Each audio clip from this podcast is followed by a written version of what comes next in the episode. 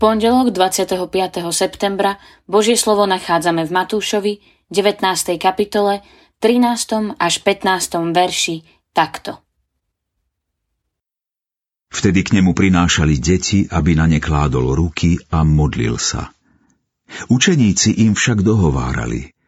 No Ježiš povedal, nechajte deti a nebránte im prichádzať ku mne, lebo takým patrí nebeské kráľovstvo. Potom na ne kládol ruky a odišiel odtiaľ. Vedieme deti ku Kristovi alebo len k obradom? Židia zaiste niesli deti ku kňazom, aby naplnili Mojžišov zákon. Nikomu to neprekážalo, ani pánovi Ježišovi. No keď mali prísť deti k nemu, už čítame, že to bol problém. Prečo? To nie je napísané. Nevieme, či sa učeníkom zdali detské problémy príliš malé, alebo deti považovali za malých a bezvýznamných ľudí. Isté však je, že pán Ježiš mal k najmenším úplne iný postoj. Bral si ich na ruky. Boli na jeho hrudi, čo sa dospelým stávalo zriedka. V skutočnosti zažívali to najdôležitejšie. Boli v Kristovom náručí. Čítajme, nie je to teda teraz už odsúdenia tých, čo sú v Kristovi Ježišovi a nechodia podľa tela, ale podľa ducha.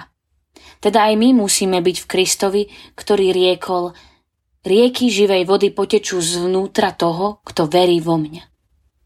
A to povedal o duchu. Ak chceme, aby boli naše deti v náručí Kristovho ducha, musia ho poznať už v nás tak, ako učeníci rozpoznali plnosť ducha v diakonoch. To nie je fráza.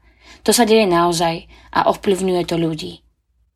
Kto verí v diabla, po grecky to znamená ohovárač, ten šíri jedovaté klebety a smrtiacú lož.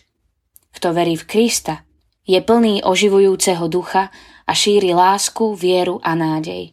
A to celkom prirodzene, tak ako prirodzene vyteká voda z prameňa. Buďme takýto aj my. Pomodlíme sa. Ďakujeme, Pane Ježišu, že Tvoje je kráľovstvo a my môžeme byť v ňom, keď sme v Tebe. Odpust nám, že sa od Teba odťahujeme, keď nás zvádza svet. Pokoruj nás, aby sme boli ako deti, čo ešte nemajú zásluhy ani dôvod na píchu. Daj, aby sme jasne zažívali, čo znamená byť v Tebe. Amen. Dnešné zamyslenie pripravil Peter Dubec. Modlíme sa aj za cirkevný zbor Svetý Jur. Thank you